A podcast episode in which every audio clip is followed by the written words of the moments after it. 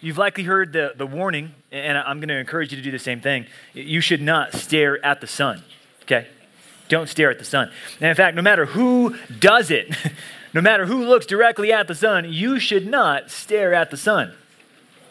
Let me repeat no matter who does it, do not stare at the sun. There are some devastating effects if you were to look directly at the sun. When you look at it, the ultraviolet rays flood your retinas and literally destroy it from the inside out, burning away your vision to see. In fact, the, the damage can be so long lasting, it could be upwards of a year or even the rest of your life where you no longer have the ability to focus. You can continue to see blurry spots in your eyes, and, and you would forever suffer the consequences of being, in some ways, partially, uh, partially blinded. But this is actually the opposite of what I told you to do yesterday. Yesterday, I told you to stare at the unmitigated glory of God. I told you to stop and, and, don't just look superficially, but to look and stare at the glory of God and not just to look away after taking a quick glance, but to linger there and let that change and stir your affection in a whole new way. But as you've already learned, and as you guys have gone through your small groups, you realize that staring at the sun is actually injurious to you. It hurts. It causes you to feel a certain sense of smallness, fear, terror. There is a spiritual injury that takes place when you look at the Lord in this way. And so now, today, we're going to have to look at how we clean up the mess. Because just like there is a physical ramification of your looking at the sun with your physical eyes, there is a spiritual ramification when you look at the glory of God with your spiritual eyes and realize that it's not all sunshine, rainbows, lollipops, and butterflies. In fact, there is a great sense of pain and uh, a shocking aftermath that comes from seeing God for who He is. You might walk away spiritually wrecked, understanding you are a sinner who is in direct contradiction to who the holy God is of the scriptures. If you were to look at the sun, again, I'm just telling you not to do that. If you were to look at the sun, there are several treatments that could potentially help you. One of them would be surgery. There's vitamins and different supplements you can take to help uh, heal your eye, and that's well and good. But for your spiritual sight that's just been wrecked, there's only one solution that will ever satisfy. Yesterday, we talked about the fact that you are kind of in this, this spiritual hole. God is helping you to see through Isaiah chapter 6 that God is different. He is the real sovereign king. He, uh, he has awful holiness that is glorious, and we should tremble before his absolute righteousness. And now that I put you in that hole, I want to show you how God digs Isaiah out of the same hole that you are now in. And let me tell you, there's only one option for you. Whether you are a Christian or not tonight, the message is the same for all of us. And what you're about to hear in this sermon is really why Christians love the gospel. If you wonder sometimes why mature Christians seem to get it and you don't, it's because they better understand how great their sin is before this great and holy God. The holier you are, the more you realize you are a sinner. The more you understand who God is, the more you realize who you are and how far different you are from Him. Sinner or saint, Christian or non, the message is the same. Because of our great sin, our only hope is a great Savior. And that's what this message is tonight. I've only got two points for you, and I don't think it's going to take me as long as it did last night. But let's just see how this goes. Isaiah chapter 6, we're going to look at just a few quick verses to see how God remedies the situation of wrecking Isaiah. In fact, the use of the term wreck is good because here's how Isaiah puts it in the first verse here. In Isaiah chapter 6, verse 5, he says, And I said, and remember, in response, the, the, the temple is shaking, the foundations, there's an earthquake of sorts, there's smoke in the temple. And I told you, it was a smoke of God's judgment.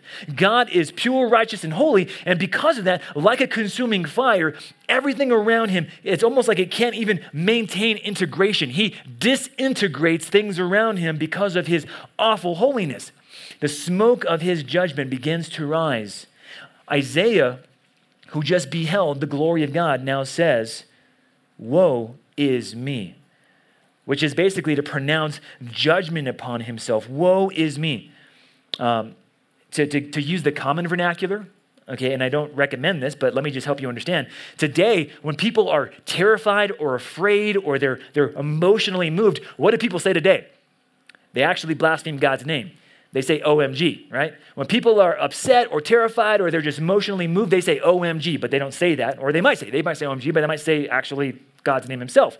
And yet, that's kind of what's happening here for Isaiah. He's emotionally disturbed. He is so moved by what he just saw. It is, Lord, no, help me. I'm sorry. Woe is me. I'm dead. I'm wrecked. I'm totaled. God, uh, and he says, like, I am lost. I'm lost. For, he gives two reasons here. For, I'm a man of unclean lips. And not only that, but I dwell in the midst of people of unclean lips. What would Isaiah think about the, the time that we live in today? He says, For my eyes have seen the King, the Lord of hosts, the Lord of armies, the Lord of angelic beings, the one who oversees all of creation. Isaiah pronounces judgment on himself because he is now seeing for the first time the clarity of who God is. And I want you to notice something here. Okay, notice here in the first part of verse 5, um, actually, the second part of verse 5, he says, and, and, and notice, think back to yes, last night. He says here, My eyes have seen. Who was not looking at the Lord last night? The perfect, burning ones called the seraphim. They were wise enough to not look at the Lord. Remember, they used, they had six wings. Two, they covered their eyes. Two, they covered their feet. And two, they flew. They weren't looking at the Lord, but Isaiah does. And he realizes, not even close to the seraphim, that he is so different and he's sinful that he suddenly trembles from the inside and, uh, and says to himself, Oh no, I'm wrecked. We have to start where we ended yesterday. And I want to help walk you through how Isaiah deals with some of the ramifications, the shocking aftermath of coming in direct contact with the nuclear bomb of God's glory. Point number one you need to survey the depths of your own sinfulness. The word survey is important. Survey suggests that it's a cursory glance. Okay, you're not we're not doing an exhaustive study of your sinfulness. We could talk a lot about that because all of us are sinful from birth, as scripture says. I want you just to survey your sinfulness.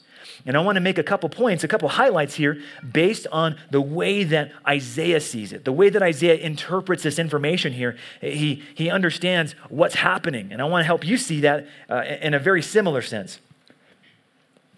God sees, God sees through Isaiah to the core of his being. And because of that, Isaiah trembles. There's technology now. You don't, I don't know if you know this, but this is terrifying. There is technology now that can actually see through buildings and clouds, walls. There are satellites that are far above us that can actually look down into this building right now and see us. That's terrifying. That is absolutely jaw droppingly terrifying. And I'm sure that technology is only going to get better. But here's the thing God's image of us is just as crystal clear. In fact, let me say it's just a little better as well. Because not only does God see us with crystal clarity, He sees inside of us, and that should be something that, that terrifies you because He penetrates the walls of your thoughts and emotions. Not a single thing that you've thought, said, or have done in your life is hidden from the sight of God. And here's ultimately what that means. Let me start from the back half of this verse here. Look at the look at this. The back half of verse 5 back half of verse 5 says this My eyes have seen the King, the Lord of hosts. Why would that disturb him? Well, number one, last night we saw that God is holy, but number two, think about this. You have just witnessed divine perfection. You've seen something so outside the realm of your understanding that it is, uh, it has washed over all of your senses and has literally just undone you on the inside. Isaiah sees by looking at God, I am not okay. In fact, there is something desperately wrong with me. He says, My eyes have seen the King, the Lord of hosts, and I can now see the great disparity between us. When I survey the depths of my own sinfulness, I realize that I am not good enough. You're not good enough. Man, young person, I know this is painful, but this is also liberating. Oh, I, was, I was doing some Google searching. In fact, Amazon, I was looking at Amazon, trying to look at all the various books that are super popular today. And some of the books that you might know of, um, there are four books with the title, You Are Enough. Okay? There's another book with the title called You're more than enough. Because you're, you're enough is, was one thing, but you're more than enough in this other one. Uh, here's another book title You Are a Blank Awesome Mom. Okay? Same concept, right? You're more than enough. Isn't it? You're, you're a blank awesome mom, is what that one says. Another book that you might have heard about that's exceedingly popular today is You Are a Bad Person, but substitute person with the actual word they use. You might have heard of it, you might not. But the point of it is that you are amazing, you're awesome, you're capable of all that you want to do. You need to manifest uh, life into your life. You need to manifest good things in your world. And the way that you do that is to think positive about yourself. Stop thinking lowly about yourself because really, when it comes down to it, you are enough. You are an amazing person with amazing qualities, and you are enough. Well, if that's true, then why is it so fundamentally true that everyone in the world knows they're not enough? If what you're saying is true, book writer, why is it that every single person in this room knows the feeling of not being enough? And the reality is, the simple answer is that we're not enough. We are not. And here's, here's the thing I don't want you to think that I'm simply trying to, uh, to make these people sound bad. I think they come from a good place. I think they genuinely want to help. But their help is like going into a cancer ward and putting band aids on them. Let me help you with your cancer. Here's a band aid. Does that really help? Well, the band aid has Mickey Mouse on it, so you might, it might make you feel better for a second. Look at the Mickey Mouse, it's, it's got a great graphic, it's 3D. It's Mickey Mouse on a band aid. And yet, that's kind of what's happening here with books like this. That's what's happening when you're watching Instagrammers or TikTokers who are simply trying to psychologize you into thinking differently about yourself. Scripture doesn't mince words. You're not enough. And in fact, be, before the perfect beauty and majesty and glory of God, you are desperately wicked. You're not enough. Young person, let me say this gently and stay with me, okay? Stay with me. Here we go. Stay with me. The reason you feel dirty and sinful and guilty because you are. The reason you have moments of self loathing is because you are a rebellious sinner who is in a wrong relationship with the God who made you. You're made for God. And the reason you struggle with those kinds of feelings, those feelings of inadequacy, the feelings of not having that sense of self worth, is because you're made for something more than you. You're made to be in a relationship with God, and when that relationship is not intact, your soul feels it. Your soul hurts. The books that you read that psychologize you into thinking better about yourself are putting a spiritual band aid on the cancer that your soul is suffering through. Understand this. Understand that God wants you to realize that the reason you feel broken is because you are. Your guilt, your shame, your self worth is distorted. And yet at the same time, it's a result of your broken sinfulness and rebellion.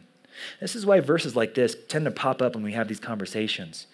Uh, for all have sinned and have fallen short of the glory of God. Uh, if you think about the standard of God's perfection being the infinite, perfect standard of being this high, and you come this high, like there's a disparity there that you just can't meet. And you know this. When you sin, you do violence to your own soul. When you live for yourself, you are essentially living against the grain of how God designed you, and so you suffer on the inside. All have sinned and fall short of the glory of God. And just in case it wasn't entirely clear, the standard of God's perfect righteousness is perfection. So even if you're a really great kid, and many of you are, I mean, I know you guys, some of you better than others, but many of you guys are great kids. A students, you're respectful of your parents, you guys have your extracurricular activities together, you're not doing drugs, you're not going out into drinking parties and binging and things like that. You, you're generally a good kid. But here's what Scripture says Whoever keeps the whole law but falls in one point has become guilty of all of it. In other words, this is, an all or nothing calculation in God's part. When God says to come to me and draw near to me, his goal is that you are perfectly righteous in every single way. Your thoughts have to be perfect. Your feelings have to be perfect. Your actions have to be perfect. And anything less than that perfect standard renders you incapable of approaching the perfect God. So if you're a good kid, you're one of the kids that you, you, you do well before man, people like you and respect you because you're a good kid, know that God wants you to be more than a good kid. He demands perfection. And if you say, well, Pastor Ron, then I'm, no one's good enough, and I would say you're on the right track. In your own mind, young person, freely admit and confess, I'm not good enough. In fact, let's drive the, the nail, drive the, the, the, the knife a little deeper. It's not just that you're not good enough, you're actually more sinful than you know. In verse 5, the last part, uh, we, we said Isaiah has seen the Lord, the King, the Lord of hosts. But in the middle of verse 5, he says this I am lost, I am lost uh, for I am a man of unclean lips, and I dwell in the midst of a people of unclean lips. He understands that his interaction with the world around him is also fundamentally broken. Notice that he doesn't point to what he does. He's not saying, I'm stealing from people. You know, I beat down old ladies for, for, their, for their milk money. He doesn't say anything like, he says, my lips are unclean. Think about that. If you're going to judge yourself according to standards of righteousness, I, I can guarantee for most of us, we're not going to point to our words because our words are actually going to give us away. Let me, let me explain. Scripture has a way of saying that your words are intrinsically tied to the condition of your heart. Your words are intrinsically tied to the condition of your heart. So when you say things from your mouth, what's really happening is that your heart is being revealed. God is showing you you. Here's how Jesus says it in Matthew chapter 12. He says, How can you speak good when you are evil? For out of the abundance of the heart, the mouth speaks. The good person out of his good treasure brings forth good, and the evil person out of his evil treasure brings forth evil. The content of your heart is revealed by the content of your mouth. So here's the thing some people might say, like, well, uh, when I said that thing to you, I didn't mean that. I think Jesus would disagree. You might have spoken rashly, you might have spoken quickly, but rest assured, You've spoken truthfully according to your heart. I didn't mean that. No, you, you did. You did mean that. And when you're uncomfortable with acknowledging that, it's because you don't like what your heart is showing you. When you sass back to your dad or your mom, or you, you know, in your head, you're cursing someone out because they made you angry, later, don't say to yourself, I didn't mean that. No, you did mean that young person, you meant it, and that came from your heart. And Scripture wants you to see, God wants you to see that inside your person, inside who you are, you are more sinful than you realize. Those little infractions, those words that you communicate in your head but not from your mouth, that matters. Because even from God's point of view, it's not even just what you say, it's even also what you think. Everything that you say reveals your heart. What you think reveals your heart as well. Romans 3 13 and 14, their throat is an open grave. Think about this. Uh, Paul says that for those who don't know God, their throat, their mouths communicate death, not life. When they say things to you, it's not words of affirmation and encouragement and, and scripture. No, they, their words bring death. Their words are an open grave. It's not just death, it's putrid death. Rotting corpses and flesh falling off the bone. That's what your words are like when your words are not filtered by the Holy Spirit. He says they use their tongues to deceive, which is to say, of course, you're lying. Young person, just stop for a second here. And again, let the knife go deeper in your heart. If you're feeling conviction, let it burn. Let it burn. This is, imp- this is important. Do you tell the truth in your conversations? Do you tell the truth to yourself in your own head? Are you willing to communicate to yourself what you really are, who you really are? If you can't tell yourself the truth, how can you be expected to have these true conversations with other people? He goes on the venom of asps is under their lips, the venom of snakes. When they speak, they bite, it hurts. They don't say things that are helpful, it's harmful. Verse 14, their mouth is full of curses and bitterness. This is the fruit of someone who is alienated from God. Their mouth speaks things that are unwholesome. It is not a blessing, it is a curse. It is not a joy, it is bitter. Complaining, full of dirtiness. I referenced several sermons back. I don't even know how long ago it was at this point, but several sermons back about the kind of music that's popular today. And I even referenced some of the most uh, feminizing and empowering songs of the day. They're filthy, and I wouldn't want to touch them with a 10 foot pole. They're disgusting. Um, and even some of the songs that are clipped on TikTok or other medias, like the songs that are being used for that, are songs that are just dirty. Like they're dirty. And so Isaiah says, Look, I, recognize my lips are unclean, but I'm also in a sea of uncleanness all around me. There's dirty, foul language. There's people that are saying things that are untrue. They're saying OMG, but it's not, become, it's not because they love the Lord, it's because they're using his name as a curse word. They're dragging it through the mud. No one would tolerate that. No one should tolerate that, but they do. I already made mention of this, but again, it's not just about your words, it's also about your heart, but it's about the words that are even carelessly spoken.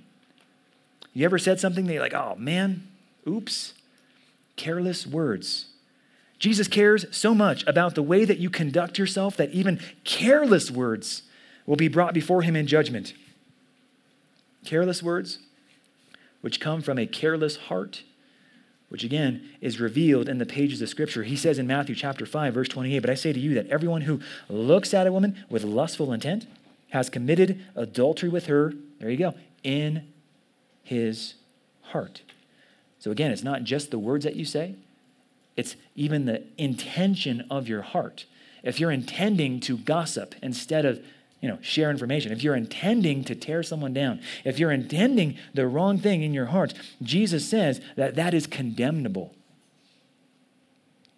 Got to understand that your heart, young person, is the thing that makes you right before God and the thing that makes you guilty before God. Your words simply reveal that. If I could be so kind as your pastor, and I just want you to, if I am your pastor, please hear the, the concern from my heart when I say, you got to know that you're more sinful than you know. If you see sin in your life and the Spirit convicts you, great, praise God for that. But no, there's a sea, an ocean more of sin in your life, and you're just holding a cup of it. God is gracious. He doesn't show it all to us at one time. But notice that your heart, and this is just a quick graphic to help you understand this, your heart has multiple dimensions the way that you think, the way that you will, the things that you are naturally loving, your affection. All these things work together for the, the, the kind of heart that you have before God, whether it is justified in His sight or guilty. The last phrase here I want to focus on is the first part of Isaiah 6, 5. He says, And I said, Woe is me. He pronounces judgment upon himself because he knows if he were to be judged by the standard of God's moral perfection, he would in fact be doomed and have no recourse, no option before him except to simply be destroyed. He's aware of this. Last night, you guys talked about this in your small groups. Let me just quickly encapsulate some of that. Perfect holiness of God that cannot dwell with the impurity and unrighteousness of man. And so that's why he says in passages like 2 Thessalonians 1 8 and 9 that Jesus is going to be revealed in flaming fire. And he's not coming to, uh, to offer up roses and lollipops and to say, let's all just make peace here. No, he's coming inflicting vengeance on those who do not know God and those who do not obey the gospel of our Lord Jesus. They will suffer the punishment of, and here's, here's an important word here eternal, eternal, forever destruction away from the presence of the Lord and from the glory of his might. I want you to notice two things in this. Number one, the gospel is a command. It's, he says he doesn't obey the gospel, but the gospel is a command to come to him, to return to him, to receive him. But on top of that, that eternal destruction puts you away from God's presence. And this is where we get the concept of it. To go to hell is to be away from his presence. And I would say, yes, in a sense. You're away from God's presence in his good, noble, common grace sense. But make no mistake, hell has God there. But it is God's wrath being poured out. It is his presence of judgment. Right now, all of us are experiencing God's common grace. The sunshine came out today. Uh, there's, there's some snow on the ground. We've been able to enjoy laughter together and fun. That's God's common grace. In hell, in eternal destruction, God's common grace is removed. All of his good gifts are withheld. And all you get from God in the eternal destruction is God's pointed, focused wrath measured in perfect, just proportion to the life of sin that you lived.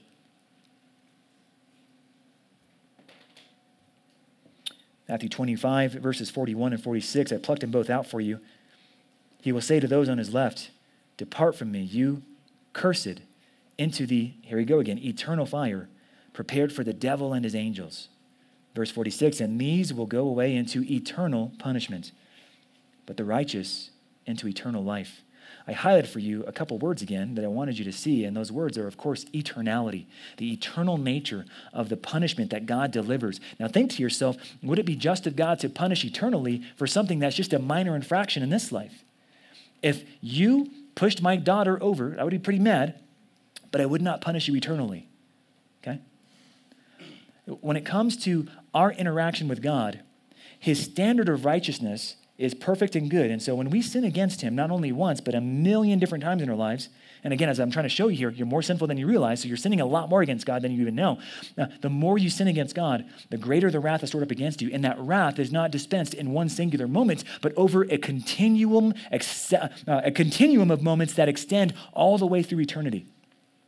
Sinning against me yields little punishment.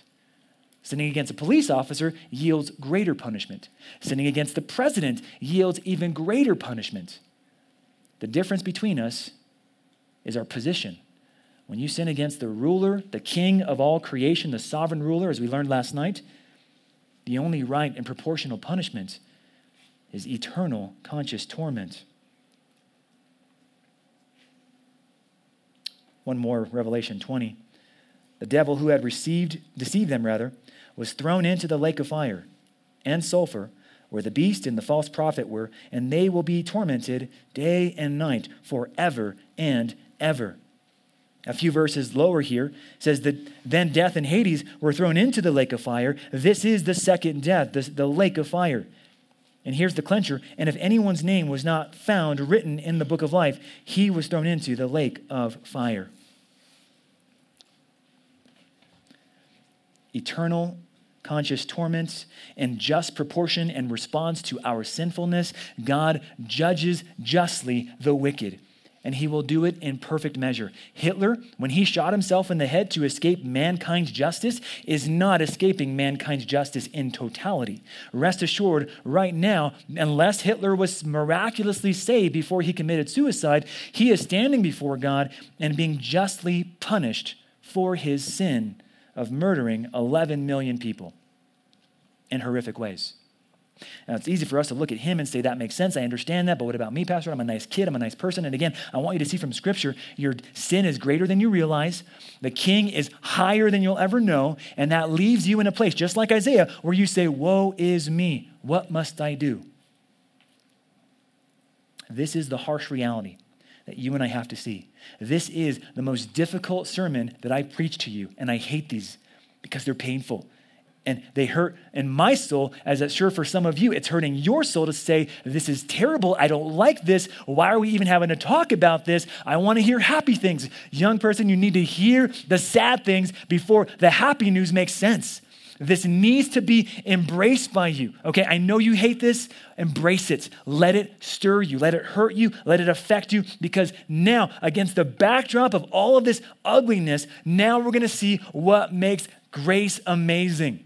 We're going to see why this makes so much sense when we see Jesus on the scene.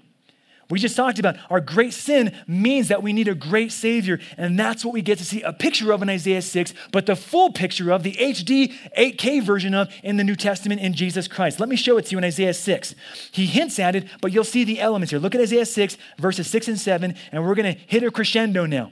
This is where I've been wanting to go all weekend long. We finally get to go here. Take a look. He says, Woe is me. I'm cursed. I'm done. It's over for me. Curtains, stick a fork in me. I'm finished. He says, Then one of the seraphim flew to me, having in his hand a burning coal that he had taken with the tongs from the altar. And he touched my mouth and said, Behold, this has touched your lips. Your guilt is taken away, and your sin atoned for. This is amazing grace. Because here, even though you don't see this, God dispatches the angelic host. He says, Go grab a coal from the altar where there are sacrifices taking place, where blood was being shed, where the innocent was dying for the guilty. Take one of those coals and apply it to the place where Isaiah confessed, right? He confessed, My lips are unclean. And so he takes the coal and puts it on his lips, which would have burned, by the way. Fill your lips, they're sensitive. Your lips are sensitive. He's taking a burning coal, a real coal, puts it on his lips, cauterizes it. He says, Your guilt is atoned for. You are forgiven. You are forgiven. Isaiah, your sin is not greater than the grace of the Savior. Let me put this coal on your lips so that you might know that though your sin is wicked and grievous, it has been paid for on this altar. Something else has gone in your place to take the penalty that you deserve, and I'm going to apply that to you. And all you do, Isaiah, you just stand there and receive it. Isaiah did nothing, right? He's, he's, he's wrecked. He has nothing he can do. He can't plead his case. He's guilty. There's nothing for Isaiah to do. And so all he does is stand there, and God applies the coal to his lips. And Isaiah suddenly receives God's forgiveness and grace in ways that he probably never even fathomed before that moment in his life.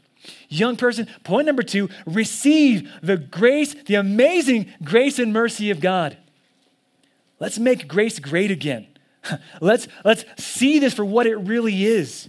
And let's celebrate the fact that even though we are great sinners, God is a great Savior. And He is ever ready, standing almost at the, at the present, waiting just to give you grace and mercy if you would just allow yourself to receive it.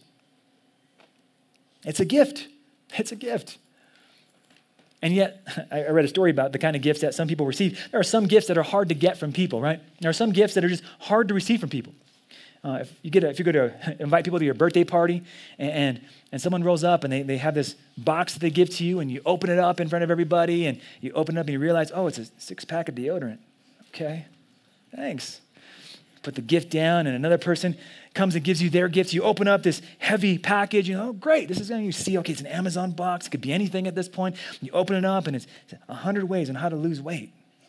Okay, thanks. Yeah. Some gifts require you to acknowledge and be honest about the fact that you're not all together. The gift suggests that there are things about you that need to change. And the gift of Jesus Christ on the cross for sin is perhaps the hardest gift for most people to receive because it means having to say, Yes, I'm broken. Yes, I'm not okay. Yes, I need your help. And I am utterly incapable of doing it myself. Please step in and do it for me. This is the gift of Jesus Christ. This is the gift of amazing grace. This is the gift that God offers every single person who would but yield their lives to Him. You should receive this. Why? Well, God's uh, uh amazing mercy and grace is to be received because he's provided a great sacrifice. Now, in the text here, you don't get to see the sacrifice. It's just suggested, right? Because he, he takes the tongs, uh, so he, the, the angel takes the tongs, gets something from the altar, the coal from the altar. You don't know what's died there. You don't know if there was a bull or an ox. You don't know what's died. But in the New Testament, we know full well who has died. We know full well that what has gone before you is not a lamb, it's not an ox, it's not a donkey, it is King Jesus, one and the same. The one who is ruling, the sovereign ruler and king, he comes and takes your place willingly that you might receive his salvation. Why? Why? Well, because he wants to bring you back into right relationship with God. 2 Corinthians 5:21 For our sake he made him Jesus to be sin who knew no sin so that we and him might become the righteousness of God. This is called penal substitutionary atonement. The righteous dying for the unrighteous. The criminal, the criminal penalty being applied to the innocent one. Jesus dies in our place. He's the sacrifice on the cross. He's the one who goes to the altar uh, on the crossbeam. Galatians 3:13 says it this way. Galatians 3:13 you advance it, please? Galatians 3:13 Christ redeemed us from the curse of the law by becoming a curse for us for it is written can we Thank you. For it is written, Cursed is everyone who is hanged on a tree. Jesus took the curse for us. Jesus is the one who died in our place. He's the great sacrifice. For you, young person, for you.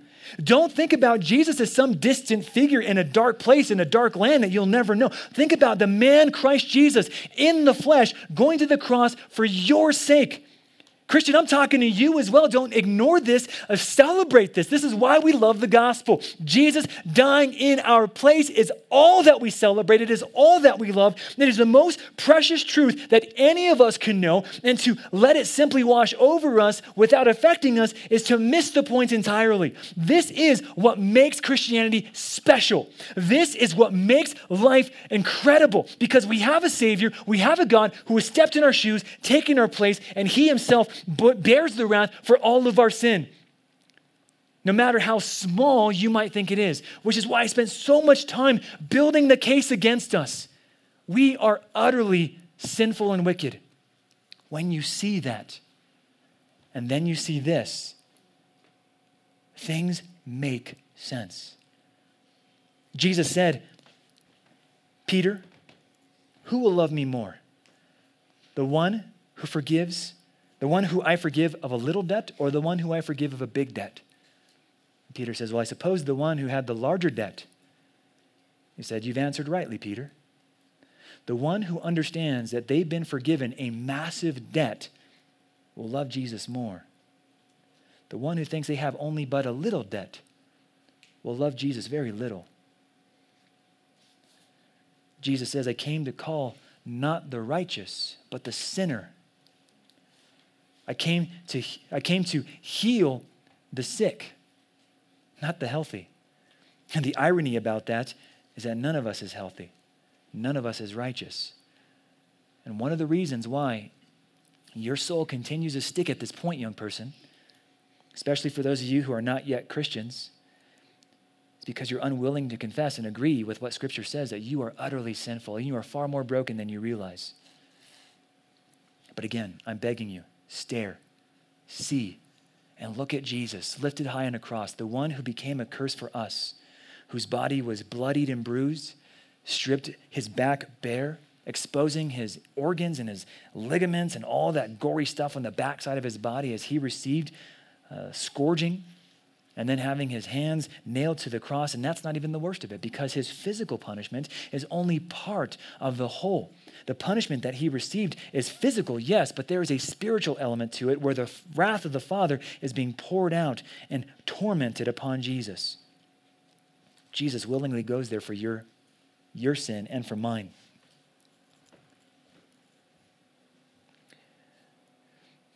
You want to know what love is? This is love. Not that we have loved God, but that He loved us and sent His Father, excuse me, sent His Son to be the propitiation for our sins. The word propitiation, essentially the word atonement. The Father sends a willing Son to be atonement for your sin and for mine.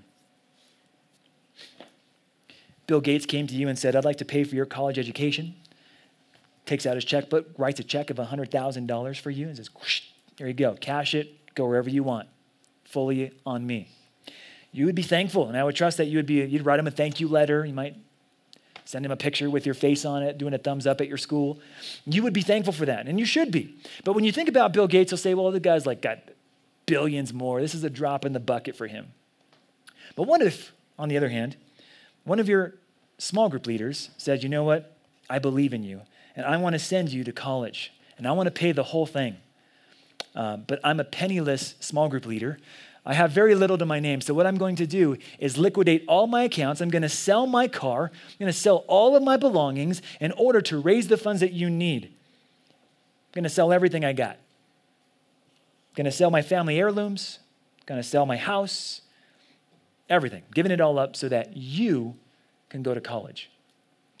You'd feel different. Same amount of money, probably, but you would feel much different about your small group leader who gave everything for you versus Bill Gates, who gave something for you. That's a lot of money, but for a billionaire, it's like, well, it's not, not a whole lot. Jesus didn't give you uh, the Walmart special. Okay, this is not bargain bin atonement where you go to Walmart, you see the $5 case of you know, all these DVDs that nobody cares about.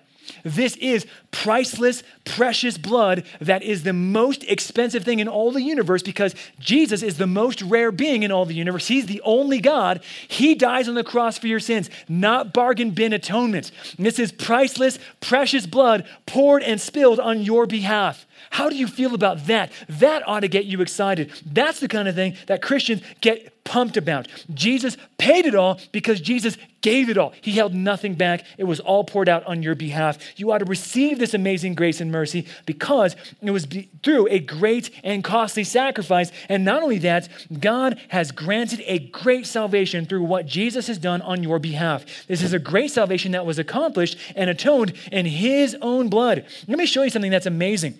I was reading this the other day and I thought, this blows me away. Think about this. It's not respond. Can you advance me to the next slide? And I press it a couple times, it might go forward a few. Is it there? Okay, thank you. It says this. Yep, okay, sorry. Okay, 23. Here we go. The former priests were many in number because they were prevented by death from continuing in office. Okay, so simple, right? There are lot, lots of priests because when one dies, another one has to take over. But he, Jesus, holds his priesthood permanently, never dies, never ends, because he continues forever. Jesus never dies. We talked about that last night, right? He doesn't die. He is always and forever extensive, expansive in his being. And to, to even further, he says, verse 25, consequently, as a result of this, he is able to save to the uttermost those who draw near to God through him. Since he always lives, he never dies, he lives to make intercession for them. The sins that you've committed, past, gone, done, dealt with. The sins that you commit today and tomorrow and when you're 80, still dealt with because Jesus still lives. He still intercedes for you. He is still effective in his priesthood because even though we die, he doesn't die. Even though his blood is shed once and for all, that blood is effective for all eternity and time. Your sins never, ever, ever will stand before you and King Jesus. Young person, I don't know you from Adam. Some of you, many of you, I know, I know about you. But let's for a moment just do a thought experiment here, okay? Suppose for a moment that you are that kid that went to all of those massage parlors and killed those women. I, I would hate to hear about that for any of you. I would visit you in prison. And you know the thing I would bring to you? You know what I would bring? I'd bring you the gospel, the same exact message. I would say, young man or young woman, repent of your sin and thrust yourself on the mercy of King Jesus, who always lives to make intercession on your behalf. There is a response on your part. I'm not saying that God would not be angry with sin. I'm not saying that God would suddenly just be like, oh, okay, cool. Yeah, you killed some ladies, no big deal. It's a big deal. But what I want you to see is not only where grace abounds, or where sin abounds, grace abounds even more. Whatever sin you commit in your future, I'm not giving you license here. Romans 6 tells us that because God gives us grace does not mean that we can now sin any way we want. But here's the thing no matter what sin you commit in the future, if you're a Christian, it's forgiven.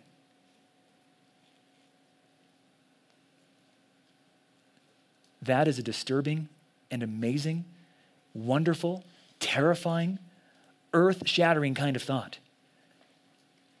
And it's free for the taking. The salvation that Jesus offers is for every single one of you. Christian, this is the kind of thing that you meditate on. Young man, you want to fight sin? You want to, you want to finally defeat lust? This is, these are the truths that you implant in your soul and you preach to yourself over and over and over again until you battle that dragon and slay it once and for all. Young lady, you want to finally get over feeling like you're never going to be as pretty or as smart or as popular as the next gal. You want to get over feeling anxiety because of who you are and why you can't be the way that you should be and why you're so irreparably broken. Keep your eyes not on you. Stop looking at you in the mirror.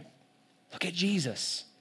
Point your attention on the only one who can heal the deep wounds of your soul. You pray, you pray the gospel, you preach the gospel, and you let that change you. You think about Jesus dying in your place, and you realize, look, when I understand who Jesus is, when I understand what he's done for me, that it is not a bargain bin kind of atonement, I can look at me and say, look, Satan, I don't care what kind of sins you bring to my mind, the things that I've said, the things that I've done. No, it's on Jesus now. It's been forgiven. I don't have to think about that. I'm not going to let myself live in the past of my sin and shame. In fact, my shame, the things that I've done in the past or said in the past, things that I've done that make me feel dirty on the inside, I can even give that to Jesus and know Jesus on the cross is sufficient to pay for that. I don't have to be ashamed anymore because Jesus took my shame. If I begin to allow myself to feel shame because of the sin that I've committed in the past, it means that I'm not getting the gospel.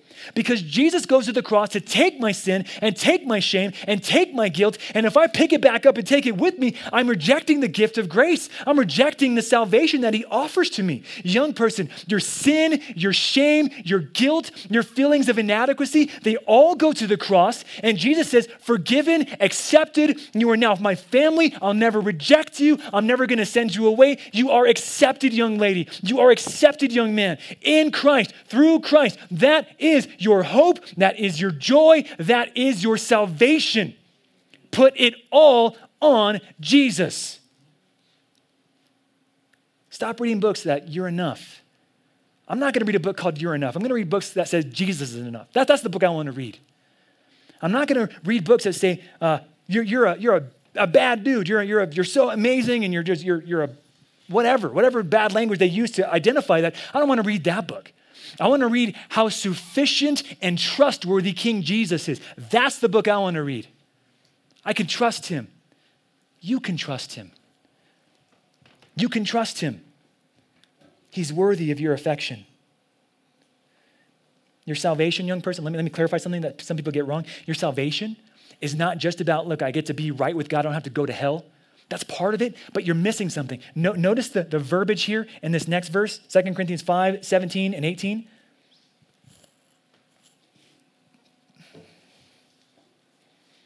Ah, thank you. Oh, nope, too much. Okay, here we go. Here we go. Therefore, if anyone is in Christ, so if anyone is in Christ, he is a new creation. You're in Christ. You're placed into this new reality, new creation. Here we go. The old has passed away all of your guilt, your shame, your sin, your feelings of inadequacy, your self worth, it's gone. The new has come. All this is from God who, get this, through Christ reconciled us to himself. Salvation is not just my sins forgiven, I don't go to hell. Salvation is my relationship with God, the one for whom I was made, has been restored. I don't have to be ashamed because the one that I would be ashamed before has accepted me. I don't have to feel inadequate anymore because the only one whose opinion matters has accepted me. I don't have to feel anxious any longer because the sovereign king of the universe has accepted me. And he's promised me in Romans 8, he's going to work all things together for his glory and for my good, no matter how much it might hurt in the short term. God has granted us a great salvation, which brings us to newness in Christ, love in Christ, a new reality in Him, guilt, shame, self worth, anxiety, stress, fear of man, all of that can be put on the cross. And we can walk in newness of life. That's the gospel, young person. Reconciliation with God, all dealt on the cross. You are accepted. Sins are forgiven, shame removed, guilt has been cleansed self worth? You want to know if you're worth something? All you have to do is look at the shed blood of Jesus on the cross to realize your life possesses infinite value, not only because you're made in God's image, but now when you are in Christ, you are doubly precious to God. He says, if the birds, if I care for the birds of the air, I feed them every day. Am I not going to feed you? If I clothe the grass of the field with flowers and beauty, which is here today and gone tomorrow, am I not going to clothe you? Am I not going to care for you? This is the reality of salvation. This is the place to live, young person. This is where you want to put all of your hope, put all your chips in, okay?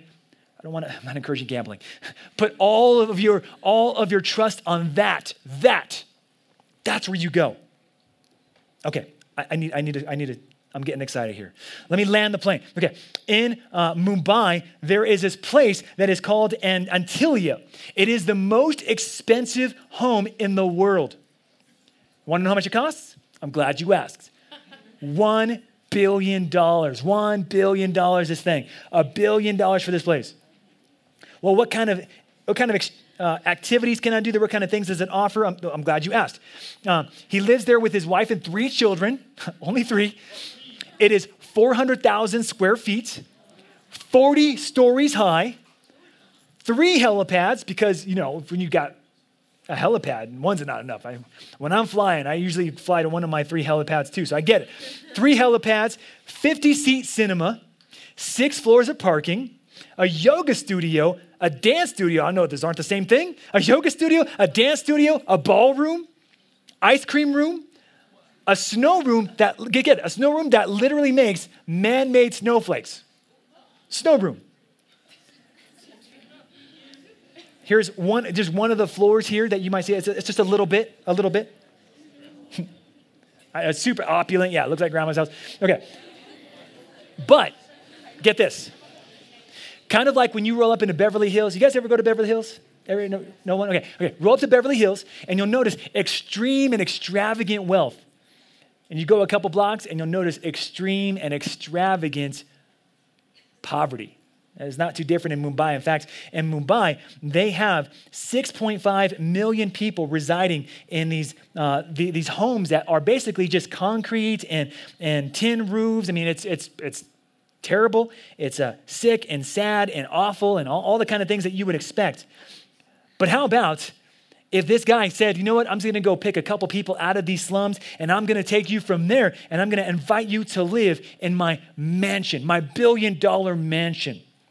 Like this guy would be hailed as one of the greatest philanthropists of all time to do something like that, right? And these people that he would do that for, they'd be like, You're, you're basically a god to me. Which, I mean, I can understand that. That would be amazing. But I don't want you to look at that and think, man, absurd. That would never happen. Because that's exactly what happened, except to a far greater degree when God pulled you out of the sewer and said, Come and live with me, son and daughter. Be my son, my daughter be my child, never to be abandoned, never to be thrown out. You are forever mine if you would but only accept the gift of grace that he offers. It's better. He who did not spare his own son, but gave him up for us all, how will he not also with him graciously give us all things? Because of our great sin, our only hope is a great Savior young men and young women. If you're a Christian, I want to challenge you to love this gospel more, to study your sin and to study the grace of God being expressed in Jesus Christ. If you're not a Christian, let me challenge you tonight to count the cost and see why this makes all the sense in the world and to realize that any other bet you might make is to say, you know what, I don't want to live in the billion dollar mansion. I'd rather live in the slums of spiritual poverty.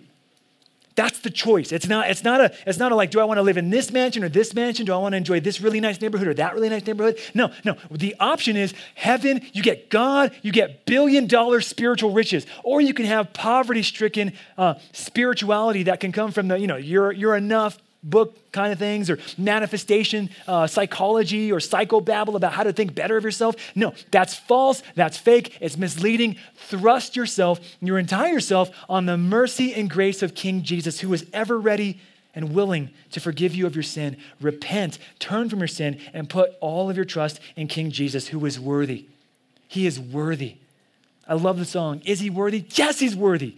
Like when we sing that song, is he worthy? Is he worthy? And like at the by the time you finally get to his words, like, yes, he's the one saying it. He's worthy. Like I feel like it's blowing up at me. That's how I feel right now. You gotta feel, is he worthy? Yes. Yes, he's worthy. In fact, he's so worthy, he's worthy of not only your life, but your death, young person. If our government were to come after churches and start putting guns at people's head, yes, it's worth it. Die for that. It's worth it.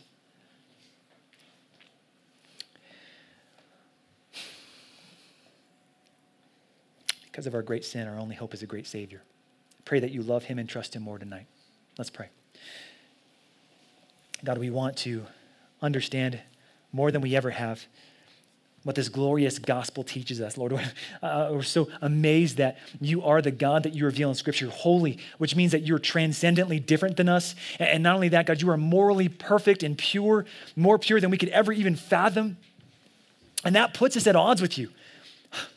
And that's a scary place to be because, like Isaiah, we could easily pronounce, Woe is me. When we look at ourselves, God, we think about the words that we say, or we think about the thoughts that we have, or even the actions. We even talk about our actions, God. We're just talking about thoughts and words. If we looked at our actions, that would terrify us as well because we know we're guilty. But praise your name, God. You gave us a sacrifice that is worthy, a great salvation, a great Savior who willingly went to the cross and died in our place, satisfying your righteous wrath, and now giving us new access into your kingdom, adoption as sons and daughters who can never be kicked out of the house. We're never going to grow up and be pushed out. We are always going to be your sons and daughters for those who receive the grace and mercy of King Jesus. And I pray tonight, God, that many would if not for the first time, God, but in their hearts, just in their minds, resolving to live in the reality of the gospel. That acceptance, that grace, that mercy, and letting that propel them to incredible feats of obedience. Lord, for unbelievers, I pray that tonight would be a new night for them. They would see the beauty of Jesus, would long for his acceptance, and would tonight seek it and receive it. Let this ministry, let True North be a ministry known for loving Jesus radically and living out that love in humble, dependent obedience by His Spirit. That's what we want, God. Let that be the case for us. Lord, we love you. I pray now as we sing in response to you that you would help us to sing from who we are in the depths of our heart with authenticity, Lord, with genuine sacrifice in our songs and in our praise to you, God. Let this be real Help us, God. We need you in Jesus' name. Amen.